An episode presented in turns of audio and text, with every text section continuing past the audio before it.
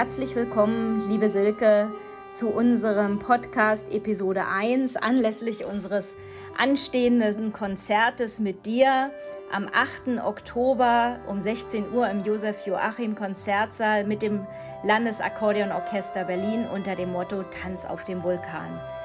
Ich möchte dich erstmal ganz kurz vorstellen, ähm, denn ja, du bist ja Musikerin und Akkordeonistin durch und durch hast schon 1987 deinen ersten Akkordeonunterricht genommen und ähm, 2003 auch dein Studium ähm, am Konservatorium in Trossingen vollendet, sehr erfolgreich mit der Gesamtnote 1 in den Hauptfächern Akkordeon, Dirigieren und EMP.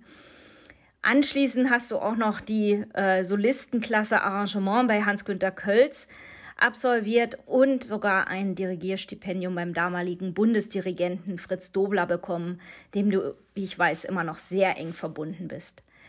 Du bist inzwischen mit ganz vielen verschiedenen Spitzenorchestern und Chören auf Tourneen im Inne- und Ausland gewesen. Und ähm, ja, auch während des Studiums hast du schon die Leitung verschiedener Akkordeonorchester und übernommen und ähm, danach auch Gastdirigate bei diversen Auswahlorchestern. Seit 2020 bist du nun äh, die Bundesdirigentin im Deutschen Harmonikaverband und hast auch im selben Jahr die Leitung des Landesakkordeonorchesters Berlin übernommen. Ein paar Monate eher übrigens.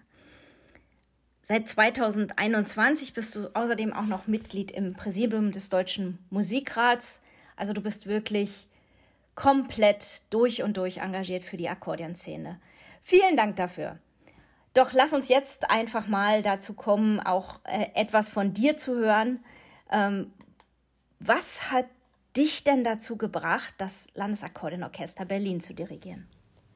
Hallo, liebe Ronja, ich freue mich hier zu sein. Es hat ja bei uns in vielen Bundesländern ein Landesorchester für verschiedene Gruppierungen, meist für Jugendliche, um diese in Auswahlorchestern weiter zu fördern. Und hier in Berlin gibt es das für Erwachsene, um neues Repertoire kennenzulernen und auf hohem Niveau zusammen zu musizieren. In Baden-Württemberg, meiner Heimat, habe ich selbst lange im Akkordeon Landesjugendorchester gespielt und bin nun seit 2011 die Organisatorin dort. Außerdem habe ich die Ehre, das Orchester immer wieder zu dirigieren. Wir haben in Baden-Württemberg wechselnde Dirigenten jedes Jahr Zudem bekam ich schon die schöne Möglichkeit, die Landesorchester in Bayern und Nordrhein-Westfalen zu dirigieren. Und dann kam die Anfrage aus Berlin, was mich natürlich sehr gefreut hat und ich somit gerne zugesagt habe. Ja, klasse. Und wir freuen uns so sehr, dass wir schon seit drei Jahren mit dir so toll musizieren dürfen. Doch was ist denn eigentlich an dem aktuellen Programm besonders interessant, vor allem auch für unser Publikum? Das Tolle an unseren Programmen generell ist, dass die Werke sehr unterschiedlich sind. Zum einen ist es toll für uns Musizierende, da wir uns dann in ganz verschiedenen Stilrichtungen bewegen, was uns auch fordert und motiviert. Zum anderen ist bestimmt für jeden im Publikum etwas dabei. Wir haben etwas eingängigere Stücke, wie zum Beispiel von Smetana aus der verkauften Braut, das Ballett der Komödianten oder als Originalwerk für Akkordeonorchester The Legend of King Arthur von Ian Watson, der hier wundervoll die Ritter der Tafelrunde oder die sich liebenden Guinevere und Lancelot beschreibt.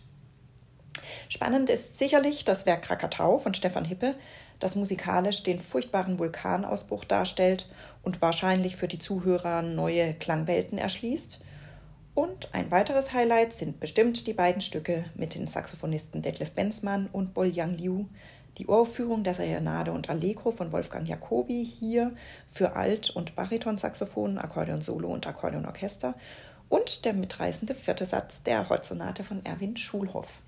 Also wie gesagt, es wird bestimmt für jeden Geschmack etwas dabei sein.